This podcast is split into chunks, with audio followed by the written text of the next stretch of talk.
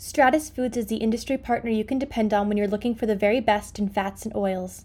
Our team of expert researchers, developers, and innovators have helped countless businesses just like yours bring their most delicious menus to life. With products that are reliable, sustainable, and ready to meet any challenge, you can fry, bake, saute, and grill with confidence. Stratus Foods, we've got you covered. How are you, Jeff Chandler? I'm doing great. The CEO of Hopdoddy. How many locations do you guys have now? We have 48 now. And you just implemented a kind of a big menu change. You introduced more regenerative meat. Why don't you please tell us about that? Absolutely. This is this will have a profound impact on the future of Hopdoddy. We are we're 100% sure of that. Um, we see an opportunity to really own the space in being the, the leading provider of regenerative proteins in a fast casual environment. And what does that mean? It means just looking at the way that we source and spec our products and our protein to be grown regeneratively. And again, what is that? It's it's done in a way that is maximizing um, and conserving soil and improving soil health and we just think that that's the future of where we're going. There's so many groups out there that are, you know, anti-beef, and one of the reasons they're anti-beef is because of the destructive nature of historically what cattle ranching has done and feedlots have done. And we see an opportunity to reverse that and give beef a really good name. And you know, you see a lot of people are calling for bans on beef and all these things. And we're like, no, beef is great. It's just how it's grown and how it's raised so we're excited that we, we can be part of the solution and how we promote that going forward. And we're going to lead by example.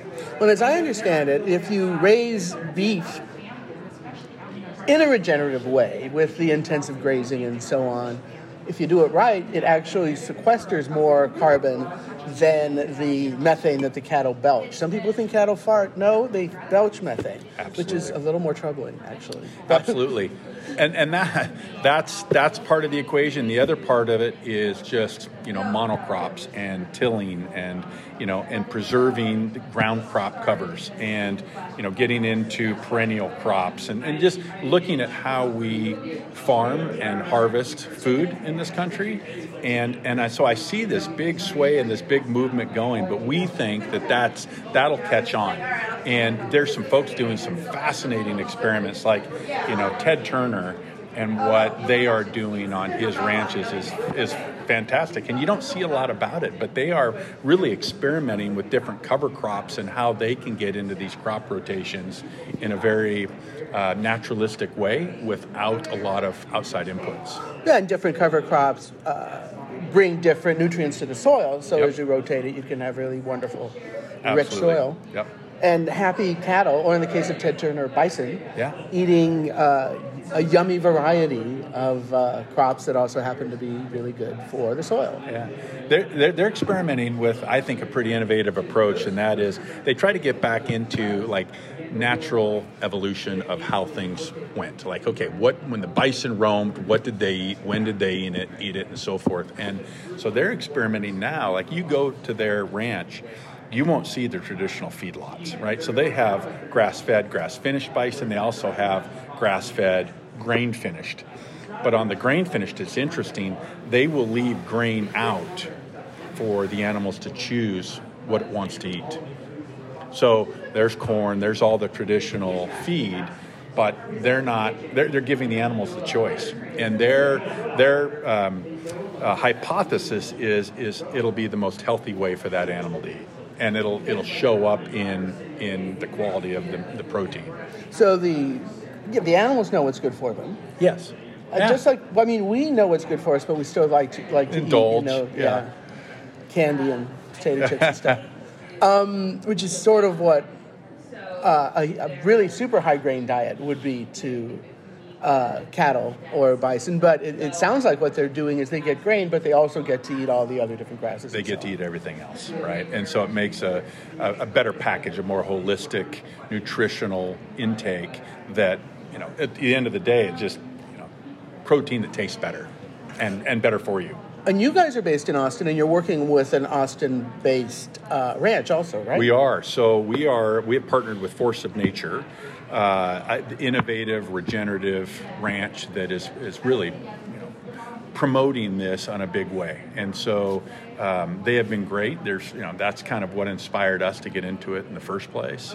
Um, and, you know, over time, our hope is is that we can quickly ramp up enough production so that we can move 100% regenerative. Right now, we can source maybe 30, 40%. Uh, we think in the next 12 months we can get to 100% on the beef side. We already currently right now do it on the chicken, on the turkey, and on the bison side. So we, own, you know, we've got production for that.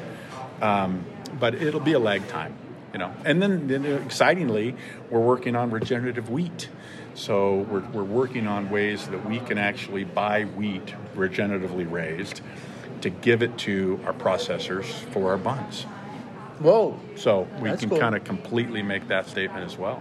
And and it's you know it's um, we think it's the right thing to do, and it's it's just the right thing to do. Well, and this isn't the first time you've been you, you used regenerative meat, right? As I remember, if I remember correctly, the Lambda Lambda burger that we gave That's you right. Menu Masters Award Exactly. for was uh, from regenerative lamb. That's Mm-hmm. something that your corporate chef. Matt Schweitzer said at the Menu Masters party, he was like, "Yay, regenerative lamb," which was cool. Uh, so, was that the first time? That was the first time that we, we did something outside of the bison space. So we led with bison. That was the first time we went outside with that. And, you know, I'll give Matt a lot of credit. Matt is a visionary in a lot of ways, and he sees he sees trends before they developed. I think you and I had a conversation about this. And, you know, um, Matt came to me maybe eight, nine months ago with regenerative.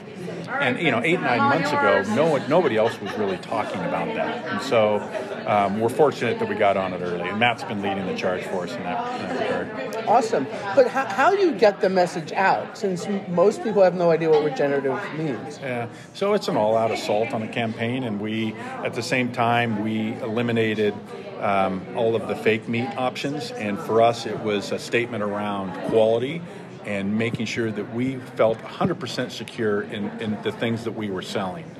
And so, you know, we're not against veggie burgers, absolutely whatsoever. Embrace it, do the best version of it you can. Uh, but And you guys want- have a veggie burger, We right? do, and it's wonderful and it's great. It's one of my favorites, my wife's favorite, and, and we eat it all the time. But real food. So at the center of what we want to do is just focus on real food, simple food done very, very well. And at the heart of regeneration, regenerative practices, it is about simplicity. Think about it. It's just the way that nature intended it to grow and be harvested. So So, are you buying all of Force of Nature's beef now? Because you got 48 locations. That's We lot. are buying. They are sourcing 100% of it for us. That's correct. Oh, I see. So it's not necessarily just from No, their ranch, but from they other they do a ranches. great job of co-oping and sourcing it from you know making sure that it's they're certified regenerative ranches and we buy purchase from them. Uh, so you just did this what a few weeks ago? Just three weeks ago, so we launched a new menu, new product lineup. Uh, in conjunction, we are launching a new oil. We are getting away from seed oils, and we are going with a, I think, a very innovative oil company called Zero Acre Farms. It's made from uh, sugarcane, and it's sugarcane is a perennial crop. It fits into the regenerative mode really well. But the Zero Acre oil is fantastic if you haven't had it. It's it's lighter, it's crispy, it's more healthier. There's less caloric input, less saturated fat in your foods, um, and so we're excited to kind of roll out just a whole new. Um, uh, platform for Hopdoddy to advocate for health of the planet and human health. And uh, perennial crop is more beneficial because you don't have to yank it out of the ground and, and till the soil and all that. It grows, very little inputs, you know, no external water, um, you know, no chemicals, that that type of thing. So three weeks in, have you have you been able to register much uh, response from your guests? We have a lot of curiosity, and there's still a ton of misunderstanding. People think regenerative meat. What's that? Is it grown in a lab? Does it regenerate itself? Do the cells duplicate? Like, okay, what what is it about regenerative? And so, um, you know, our our efforts really focus on educating our team members first, getting them excited about it. If we do that right, they tell the story. Uh, we have tried to back that up with a lot of point of purchase material in restaurants, new menus, new menu boards. Um, really, just trying to do a great job of singing the, the, the praises of regenerative and, and doing it in a way that people understand because it's it can be wordy. So practicing that pitch to our guests. Yeah, it has to be hard because the consumer's attention span is so short, and just trying to like, and you're trying to sell burgers and fries and Right. beer and stuff. Right. So that's It's a journey, Brett. We haven't perfected it yet. We're still trying to figure that out Well, in you terms haven't of how we perfected it in simplify it. weeks? Not yet. Okay. And I think it's going to be. I, I, my prediction is is a year from now, this will be much more common household-ish. It'll be like organic. Uh, but I and I, I hope a year's time from now we'll be sitting here talking about it. everybody will know regenerative and I mean, that certainly is possible because once something kind of hits, it happens really quickly. Like Yeah. 10 years ago, if you talked about food waste, people would say, What now? Who? Who cares? And also, how can we fix it? And it's not that big a deal. Right. Now, everybody knows That's right. that it's a huge problem and how much of a problem it is and, and everything we can do to fix it. And we're excited. You know, there's um, there was a, a movie made called Kiss the Ground that was launched a couple years back to kind of you know talk about the regenerative farming agriculture. Um, there's a new one called Common Ground, which just launched. In fact, the premiere will be in Austin on Wednesday, and we're excited to be a co-sponsor of that that launch. But I, so I think media will get a hold of it, entertainment, and there's a lot of celebrities behind this, which they're going to use their influence status to get the word out to folks.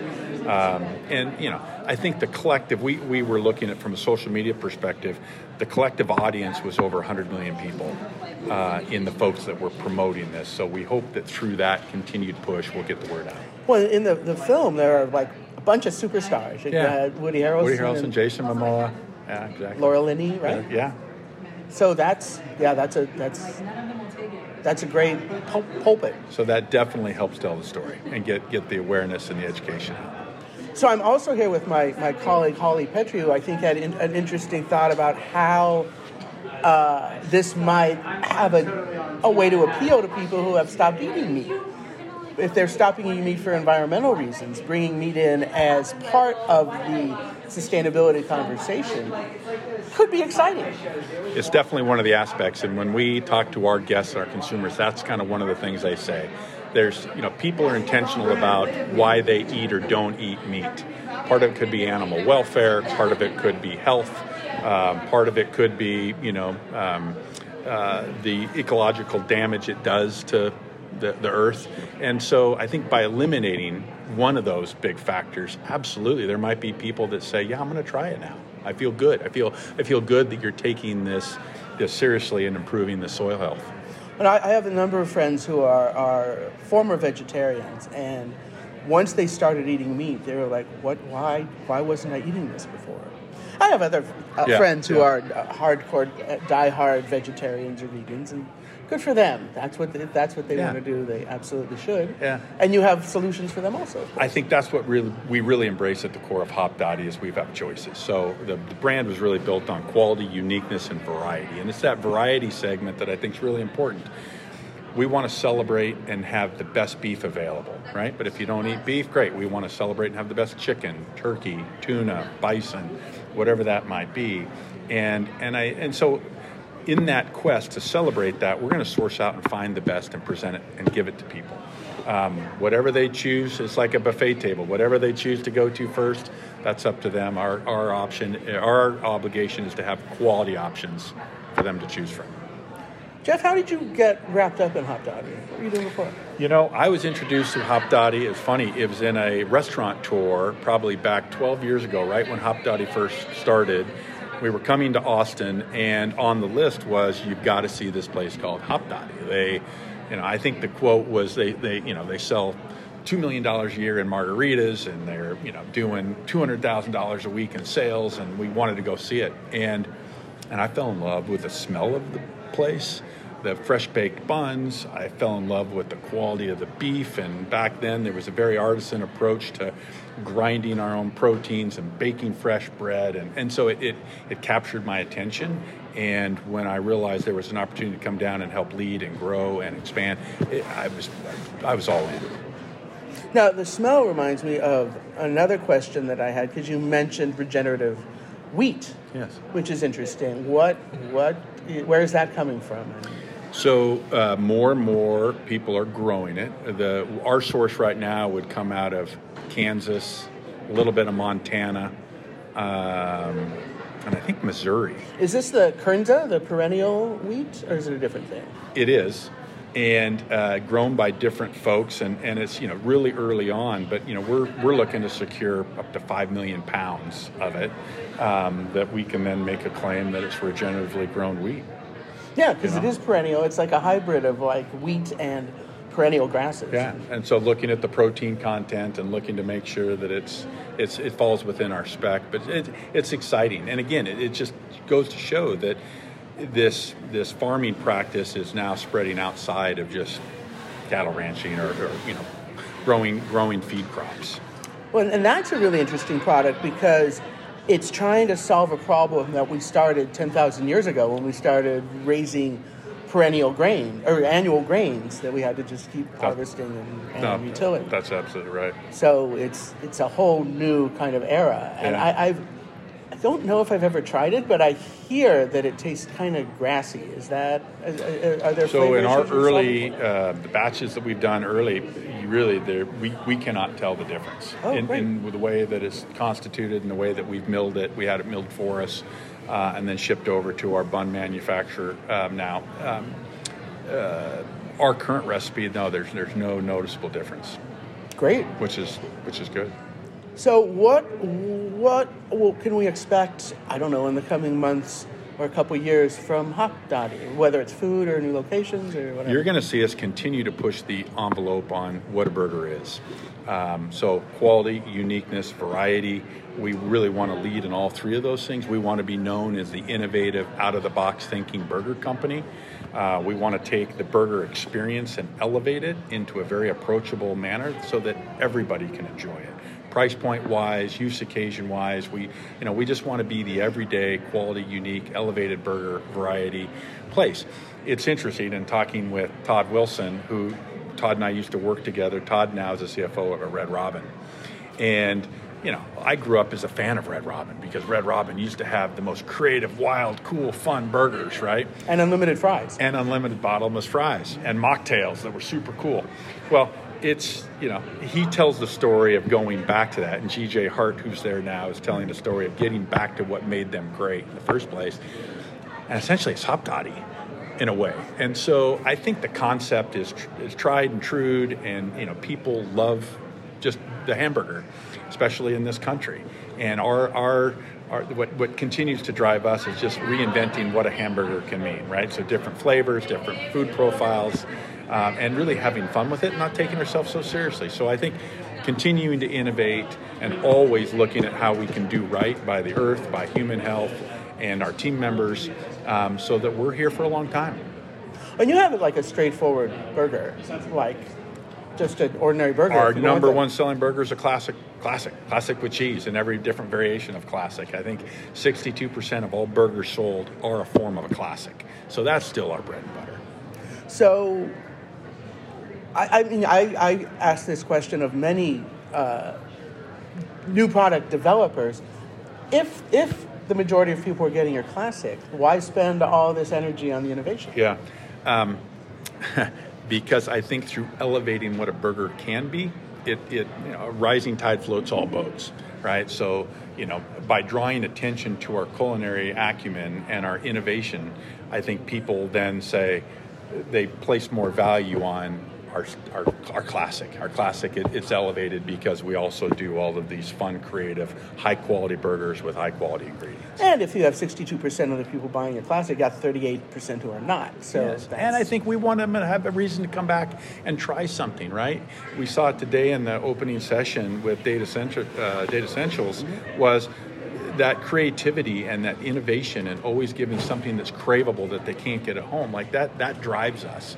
And so they might have the classic, but they might see the bitty bitty bun bun or the ahi tuna burger or something that like, oh my God, I want to come back and try that next time. So hopefully there's more trial, more incentive that builds to more repeat loyalty and increased frequency, use occasion. Well, and even if they think I want to try that next time and they come back and get the classic again, that's fine. That's fine too. They love So- it. You know, we find and it's interesting um, when when a Hopdoddy guest has two favorites, they come twice as much. Oh, Great. Because, but when they just have one favorite, you know, they don't think about it as often. But when there's two, it, it's like, it is over. I don't know what the stat is. It's over two times. It's over twice as much. It's it's exponential, right? They they they just they have two favorites and they crave it and they go back and forth. So our whole thing with our specials is trying to innovate to find something that is somebody's also their favorite. Wow, that's interesting. Good, and, and so it, it doesn't cannibalize the Right. original one. Right. It's, it's all It's just incremental. all incremental. Is the is the is the ultimate goal. How about in terms of beverage innovation? What are you guys up to? You know, we've gone, we've gone, we've run the gamut on bed uh, menu innovation or on, on the bar side, and we're kind of going back to the drawing board. We used to do a lot of different drinks, none of them sold. We kind of went and said, hey, we just need to focus on the basics. We're a margarita and craft bar. Let's just own it and do the best job we can. We're now back to thinking we do need to innovate. So um, we are working on that with the idea that we would have a series of maybe seasonal cocktails that we would roll out that represent and, and are alignment with our food. Because right now we think that's we're, we're, we're kind of stuck on margaritas and craft beer, which is great. We can do better. Something for people to look forward to, to have with their regenerative burger. Always that, and something seasonal that's different. Magic. Well, thanks for hanging out, Jeff Chandler. Absolutely. No, During thank the you Korean for having me. conference. And uh, I hope you enjoy the rest of the show. Appreciate it. Thank you both. We're here with Tracy Kim of Dig, formerly known as Dig Inn. Uh, uh, at, we're both New Yorkers. um, and so I guess just to start things off, um, what are you most excited about at Create? Are you having a good time so far? fantastic time. I mean, first of all, being in Palm Springs is really fun. Uh, it's just a great. It's my first time actually being at a Create conference, and so I'm very impressed with the number of just industry experts uh, that are around for networking and getting advice, and just having a general sort of, you know, people in the same boat, kind of talking about the same problems. It's been great. And for our listeners that might not be familiar, uh, Dig is a New York City based, used to be mostly lunch spot um, and lots of like really nutritious food, uh, proteins and sides. Um, my personal favorite is the salmon with pesto sauce. Um, and uh, so I guess just um, what is top of mind for you right now with the brand? Um, what are you, wh- what are you, what's like at the top of your to do list right now? Yeah. Um, as you articulate, prior to COVID, COVID was a thing for the restaurant industry, certainly for us. Um, prior to COVID, as you mentioned, we were really sort of a better for you kind of lunch bowl concept. We had a lot of urbanites, mostly office workers, and top of mind for us is really sort of post COVID, the world has changed. The hybrid work environment is here to stay, is our belief, or at least in some version here to stay. And so, really being able to diversify sort of our offering and our portfolio is very important to us. So, strategically, from a real estate and location perspective, we're now not just in New York, we're in New York, we're in Boston, we're in Philly. We opened in DC, New Jersey, and Connecticut earlier this year. Um, and then from a, I guess, uh, a neighborhood perspective, we used to be primarily, we're very urban dense in terms of our portfolio, but we are now sort of spreading out not only in markets, but also to suburban markets. So it's been the thing for us that we're lucky about is that we are scratch cooking. We're better for you cooking. We do it all in the restaurants. Um, and it is an application that works well in the suburbs as well as urban urban environments. And so whether you're an office worker who is coming in for sort of a, a healthy-ish, we call it healthy-ish lunch because we do have things like mac and cheese, as you probably know. Yeah. Um, or if you're a family in the suburbs who is looking for, I mean, I'm admittedly in that camp where every night at six o'clock, I'm like, oh God, what am I going to feed my family for dinner? It's a very easy sort of. We have an offering as an example called the Dig Dinner Box, which really, uh, uh, you know, it's a family or a group of four kind of dinner box offering. Super easy, super high value, 48 bucks um, to feed a group of four uh, is really the thing that we're trying to focus on. Um, diversifying that day part, diversifying our geography, um, just you know, being a little bit more broad in terms of our consumer base and guest um, use cases. So as you kind of branch out in kind of new demographics and new geographical areas, what are some of the challenges of uh, portfolio diversification? Yeah, I mean there there are several to be honest. I mean it's very very exciting opening in a new geography. I think the first is just brand halo and brand awareness. It's a lot of work opening up a new market. In New York City, we're lucky we've been around for over 10 years and so the awareness is pretty good. Our market Jessica who's our head of marketing would say we have so much work to do even in New York. Um, but but really, the brand awareness with regards to a new market is really uh, kind of the most significant, I guess, project that we have to undertake when we're going, you know, entering some of these new markets. That's one. Two is operationally, if we open in New York City, it's really easy for us to transfer staff here or there, or if somebody forgets to order their charred chicken marinade, they can borrow it from another restaurant that's half a mile away. In the outer markets, you have to be pretty good. You you have to be pretty self-sufficient. You have to be pretty spot on with your ordering. You have to be constantly hiring. Uh, you don't have kind of the cushion or the safety uh, cushion of New York City backup. So those have been some of the challenges. Um, again, sort of uh, marketing, consumer awareness, and, and operational, just being outside of our New York City base. So, what is your kind of strategy for brand awareness in those areas outside of New York City? Um, for us, what we have found has worked very well is sort of really driving kind of that almost neighborhood go to spot uh, vibe. We get really, really close into the local store marketing. That's been most effective for us in terms of just getting entrenched into the community into sort of working with the chambers of commerce in terms of work, working with the neighborhood associations. Like when we opened in Georgetown and DC, we were hand in hand with that Georgetown Neighborhood Association because they know everyone, they know all the business, and they want you to be successful. So, uh, being in their food festivals, being with their local fundraisers, that's really how we've sort of attracted brand awareness. Um, you know, we do a fair amount of sort of like out of home in places where people are. Like as an example, with our Stamford, Connecticut opening, we were all over to Metro North just because that was where that com- you know that consumer base was. You have a captive audience staring at your out of home kind of um, you know advertisement. That's that's sort of what we doubled down on. Yeah, and I'm curious, um, what did prompt that name change a few years back? I don't remember exactly when it was. It was 2018, I think. 2018, 2019. I Time know goes by time goes by fast. I feel like the world froze during COVID for a couple of years, so you know, time does go by fast. Yeah, so back back in the day, what prompted that name change is that the company was sort of being more uh, was trying to get into more than just restaurants. So we owned a farm, we had our restaurants. Um, you know, we had just sort of uh, were thinking about doing like a training facilities for chefs and training, that kind of thing. So that's what prompted that. Um, you know, sort of post COVID, we're really sort of focusing on the restaurants, which is the core business. Uh, do still believe in kind of the training academy approach and sort of, you know, foundationally starting to build that up. Um, but believe with regards to, we do believe in sort of maintaining those farm connections, but don't necessarily, you know, feel like we have to own that. We have a lot of relationships with local farmers that we've continued to maintain over the years. uh, could you tell me more about that training academy?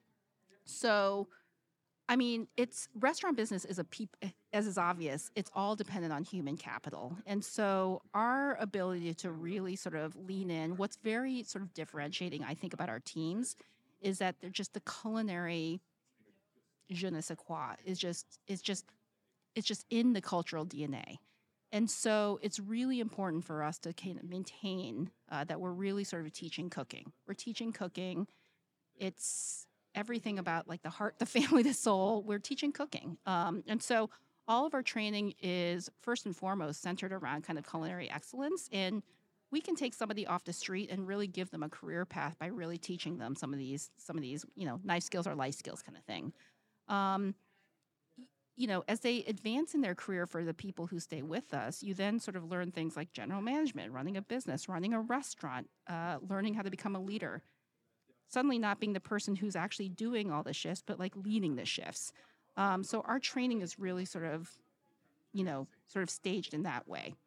So being able to climb that ladder probably goes hand in hand with figuring out uh, how to best tackle the labor problem that most of the entire industry is facing. Uh, and so, how would you say just kind of having that career path in mind uh, for for your employees kind of helps helps you with uh, you know making sure that they stay on board for more than six months? Yeah, I mean the career path's everything. I mean, I think that for many of our people, I mean, it is hard to go to to go to a promotion that we have and not be in tears by the end of it because it's always like some amazing story about someone who's really risen up from great hardship to being able to run a run a restaurant and lead a restaurant. Um, I think because we inter- primarily internally promote, honestly, uh, throughout the ranks up until the restaurant leader and then to the multi unit leader. I mean, it's been primarily internal promotions. I do think that we walked a walk in terms of really trying to train and develop our people. Um, that path and that ability, if you want it, to become a leader in the industry, to become a leader of a business, um, you're running, you know, a multi-million dollar business at that point is quite compelling to many of our staff. And so many of our many of our restaurant leaders are actually sort of longtime veterans with us. Um, I think of one of our star multi-unit uh, leaders, a woman named Shauna. She started with us as a teenager, as an hourly worker as a teenager. She's been with us for 12 years and is now running multiple restaurants and is amazing at her job. These are the things, you know, that that make it all worth it. We love it. So we're very, very dedicated to this effort. That's amazing. Yeah, having that path to leadership, I think, is just so important. Um, and and and making sure that you know people have the resources to be able to move up in a company. Yep. Yep. Um, and I would not be me without asking about tech. Um, so, uh, so uh, as as the tech reporter, I feel like I'm, I'm always I'm always asking companies that are you know not the 400 location companies like what does your tech stack look like and what is what is your biggest challenge right now when it comes to digital tech? Yeah, it's a great question. I mean, I think right now, at the time that we had to build our tech stack, it was a time when a lot of third party sort of outsourced providers were actually not available to the company. And so we built a relatively bespoke tech stack in terms of our kitchen management system, in terms of our KDS. Um, so right now, we're actually trying to outsource part of that stack just to be able to become more scalable and to an outsourced tech stack that will really support us from 30 something restaurants where we are today to, you know, some triple figure number of restaurants. And so that's been sort of the strategy from sort of the call it the kitchen management end. Um, with regards to the front end, to the consumer end, we do have, you know, we do have our own app. Uh, we do have a loyalty program. I think what we would say is that we're in the midst of trying to figure out like what the right, and I think a lot of it, just in talking to people here, a lot of people are sort of trying to figure out like what the right way to handle loyalty is. The truth of the matter is, there are a lot of people who actually don't really care about that free fill in the blank. Um, and so we're experimenting with this notion of a marketplace of rewards. And so this notion of sort of secret menu items or merch uh, could be more interesting to someone who's a, a, very loyal customer base. So this notion of marketplace of rewards versus like tiered, um, we're sort of thinking through. Um, and then you know, for us, like one of the biggest challenges is figuring out data is everything. And one of the reasons why we go to, uh, you know, we use technology is to be able to use that data very effectively to sort of personalize, et cetera, for our customers. Um, one of our challenges is actually sort of, uh, I guess, the aggregation of the visits that are walk-in versus on an app. So we're we're still working through kind of that merging um, of understanding if somebody does both walk-in as well as sort of digital purchasing kind of truly understanding you know having a one view of that customer having a single view of that customer is still sort of a challenge that we're working through. Yeah absolutely. It sounds kind of like you're still trying to fill in the blanks and shop around a bit. Um, yeah. does it get overwhelming? Because i know that i know that's a lot of uh, operators are concerned but that there's so many possible tech vendors out there. Yeah, it does. I mean, we we have a wonderful a woman named Melina is running our our product tech uh, group, um, it is overwhelming to say the least. And we've made some mistakes along the way, um, if I'm totally honest about it. But uh, at this point, we're so, so, so familiar with, you know, every piece of our tech stack and sort of where we need to outsource. And we're very, very firm on where we want to outsource versus keep in-house. Um, you know, it's amazing how quickly the number of vendors narrows down pretty quickly once you know your requirements inside and out. So yeah. um, we're at the stage now where we feel like we're pretty, we know what we want a year ago, I think we were pretty overwhelmed with the number of options that we had to research. Yeah. Um, and how do you guys figure out like what to keep in house and what to outsource? Yeah, it's a great question. I mean, we we would outsource it if we could, but where we do want to own is where is on things that are related to the customer data. So we do want to own the customer data because we want to be able to, you know, use that to our to our benefits and to our guest benefits. Um, outside of that, our preference would frankly be to outsource. Uh, there's so many great solutions out there. Um, it, it's just the guest data that we we want to be careful about the ownership of. And uh, how do you think you uh, like? What are some creative or out of the box ways of, of how you're thinking to use guest data? Um, yeah, I mean, right now, I mean, it's starting from. There's so many ways that you could use guest data. Um, for us, we're still on the personalization journey, is what I would say. So we're very we're we're lucky and and not, you know we have a very bifurcated set of guests. We have people who come see us seven times a week. I mean, we have like very very loyalist cult members. Uh, those people we want to treat very differently than sort of the other end of the spectrum. Um, so, you know, we're starting to think through like the differentiation between sort of, uh, you know, lower use customers versus very loyal customers versus customer acquisition. I think pre COVID, because we were so concentrated in New York, we didn't have to worry that much about customer acquisition. People were just walking by, and it was sort of like rent was our marketing budget in a way. Now, with sort of new world, we're having to work much harder for our customer acquisition. So that's really kind of the top of the funnel is really where we're focused. Yeah. And I think uh, one last thing, uh, you mentioned that you guys want to get into triple digits when it comes to locations. What is your strategy for expansion then? I mean, you know, of course, the more, in many ways, the more the better. We're, we're currently at third in the low 30s in terms of number of locations. Uh, as I mentioned, we're in sort of four major metropolitan areas currently. Um, our strategy is actually to sort of fill in, there's a lot of space just in those areas that we're in. So, sort of filling in the urban and the suburban space within those markets, especially in Philadelphia, DC, and Boston. Uh, I think we're pretty good in, in New York for now, uh, the suburbs of New York and Connecticut. And then start to make our way down the eastern seaboard. I mean, just those states alone, we could get to 100 easily. Yeah. Um, and of course, sort of, you know, we believe that our, our, our product is sort of broad enough in terms of its appeal that we can pretty easily, it's a pretty appealing offering across the country uh, at some point. I think that you need to open more locations in the boroughs that aren't Manhattan. As someone that lives in Queens and wishes that I had a dig by my apartment, and I don't. Okay, noted. Queens is Queens is on our list, as is Westchester and Connecticut. We just opened our second Brooklyn location last Okay, week, awesome. actually, on that horrible rainy day in New oh, York. Oh no! we actually managed to get that restaurant open and it was pretty well attended. We were we were totally if I knew that it was going to be that torrential, we would have delayed it. Yeah, But it oh my was, you know, by the time it happened, we got all of our workers in. It took me five, four hours to get home that night, but uh, Oh we got my all of our workers in, and it was a really fun grand opening. So Queens wow. is, you know, Queens is on our list. We're All coming. right. All right, awesome. Well, thank you so much, Tracy. Really appreciate it. Thanks for being here. Great. Thanks for having me. Michael, thanks a lot for joining us today. Appreciate it very much. My In- pleasure. introduce yourself and tell us a little bit about the Hawkers concept. Well, my name's Michael Jong. I'm the COO for Hawkers, um, founded by four um, friends in Central Florida in 2011, um, primarily focused on delivering amazing Asian street food. We currently have 15 locations. Just opened up our newest restaurant in second restaurant in Dallas and north of the city in Addison.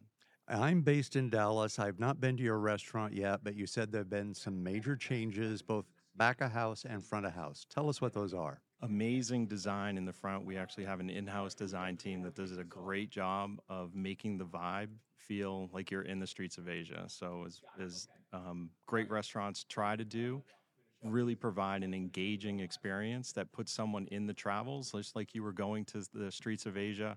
That's what we've done in Addison. And in the back of the house, leveraging uh, new technology, combi com- combi ovens, excuse me, um, which replaced the traditional Chinese roasting boxes, which allows the chef's team to really elevate the recipes, build in some efficiencies, um, and make our food just that much more better. What have the combi ovens uh, menu wise, a new item that's on the menu that we can look forward to?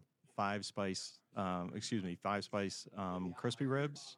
That is the biggest thing. And I'm telling you, if you have a chance to go into Addison while you're in Dallas when you get back, it's the thing to get. It's one of my favorite new dishes. Um, it really is uh, so delicious. It's consistent, and it's uh, a recipe that the line cooks, prep cooks, they love to do it because it's so great on the plate. Visually, it's awesome, tastes delicious, and it's easy to execute. What's the best seller for those units that don't have the combi ovens? Well, starting with roti canai, I think that's the the big thing that everyone in our restaurants tries to get. Um, our servers love talking about it because when guests get it for the first time with our homemade curry dipping sauce, it's a non it's a craveable item. People are nonstop with the sauce. Beneath that, if you're looking at a noodle dish, it's by far the pad thai across all 14 le- restaurants that are open. Pad thai is our biggest seller. And then from there, it really bifurcates a little bit. We go into Korean twice fried rings and then soup dumplings. From there, it goes back into rice and noodles. So we're very fortunate that um, a high proportion of the menu items are so craveable that guests start to come in, they share plates, and then they really start to see what what uh, direction they want to go on the menu. Michael, you were founded in 2011. Yes. How have you seen the real estate market change and what are your real estate requirements?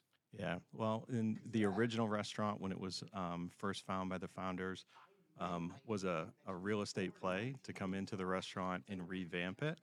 Um, that restaurant was done on a shoestring budget and it was really piecemeal together just to get the restaurant opening. Now, I mean, that's probably gone through three iterations of what is the right square footage? Is it 4,000, 4,800, 50, uh, 5,000, a little bit more? Um, so some of the requirements around 5,000 square feet, we really do look for the right neighborhood, the right corner, because you can be in the right neighborhood, but not in the right spot. Um, we have a huge bar craft cocktail program. So having an indoor outdoor bar with NanaWalls or some type of garage door so that we can open up the space, make it more inviting, draw the eye across the entire space. And we really like to have some type of outdoor activity, some patio, lounge area, the large Jenga games, places that make it engaging so that it's a family experience. You can go in and feel comfortable while you go through the menu and try things out. The 15th location is in Dallas or, or close to, I guess, uh, Addison area. Yes. You're near an AMC theater and a yard house. What at- was attractive about that real estate? I think the the well, there was a couple things. One, we're surrounded by what we believe to be great co-tenancy. So not only is um, Yard House there, the AMC Theater, Lazy Dog Cafe, um, Vidara, Stir, Snooze, Postino's is a great co-tenant for us, and people that um, places where people like to go. They don't have to come to us all the time, but they know it to be a destination for great food, great vibe, great service, hospitality. We felt like that was a good corner for us. Uh, we just ran across uh, Lauren Bailey of Postino, as a matter of fact, uh, before we started this. Uh, what do you see as the uh, challenges or hurdles for growth and the opportunities for growth in the next, uh, say, year, five years? I, th- I think for me, that starts with consistency. So, consistency at all levels through food service and vibe, which are the three staples for what we try and provide. Um, you know, the real estate market and options, I think, are becoming a little bit more condensed as the, the um, upcoming, you know, events happen through the economy. Um, logistically, I think really timing and making sure that you can sign the right leases and make sure that you're prepared not only um, uh, equipment and design, architectural, all the things that it takes to actually build the facility. Um, another part of that, which I think is super important, obviously, is to have the right infrastructure and do that with a thought process and be methodical about it. Um, so we want to make sure that we're backfilling. So if you look at our footprint from DC to Dallas in the Southeast, we're in seven different states, but we want to start to backfill regions where we've planted a flag purposefully so that we can grow not only brand recognition, but make sure that we are have a good succession plan for our multi-unit team and for the GMs and chefs that help run the restaurants Where, where is your corporate headquarters? in Orlando. It is in Orlando, Florida. so easy to get in and out of. Oh yeah, for sure. Love the airport there. Uh, what question did I not ask you that you'd like to answer? oh my gosh. Um, when is the first time you and I are going to eat at a Hawkers? Would probably be one question on my mind. Well, as soon as you make it to Dallas, I'm there. All right, sounds like a plan. And we're going to have the beef using the new ovens. yes, Uh, yes, You mentioned that the 14th unit has been closed down for remodeling. yes. What kind of remodeling are you doing? Uh, it's easy to open a new unit because you have a blank slate. Yeah. But how, when you remodel something, what are some of the things you're looking for? Well, key component is to make sure that we can properly execute the the brand design, right? So we want to make sure that whatever the guests are going to experience there is true to Hawkers, is true to what we're trying to trying to um, um, provide for everyone. So. Uh, some of the challenges there were really just the constraints with uh, HVAC in the hood. So we have a lot of uh, wok intense, very hot, heat intense um, kitchens making sure that we can provide the right um, equipment in the right place environment for team members to work and execute at a high level. We also have a few tricks up our sleeve that both the chefs and the co-founders want to try. Um, this restaurant will reopen in the Beltline sometime uh, Q1, Q2 of next year, but we're excited about it. Anything you're doing in the area of technology with your staff? You mentioned your team members uh, to make their uh, onboarding and uh, work easier. twofold. Um, one, going before the onboarding, is we've um, uh, at the beginning of this year, we um, provided 36 to 48 inch TVs. We put them in uh, replacement of where a traditional um, server schedule or communication board would be. So that board is run, uh, we call it RotiVision. It's 24 7. It's designed to be specific to the restaurant. So a GM, Ron runs our restaurant in, in Village on the Parkway in Addison, and you want to recognize a team member, you take that picture. You can put their picture up along with that recognition immediately so that as team members are going through, they check their schedule right next to it, but they look up and they see, oh my gosh, look at this great thing that just happened. On the other side of that, we can drive training, not only um, static content, PowerPoint slides, PDFs, but also video with audio. So if tomorrow we wanted to do a training on this is the most important create podcast that's out there and we want you to pay attention to it, we can push that down into our restaurants.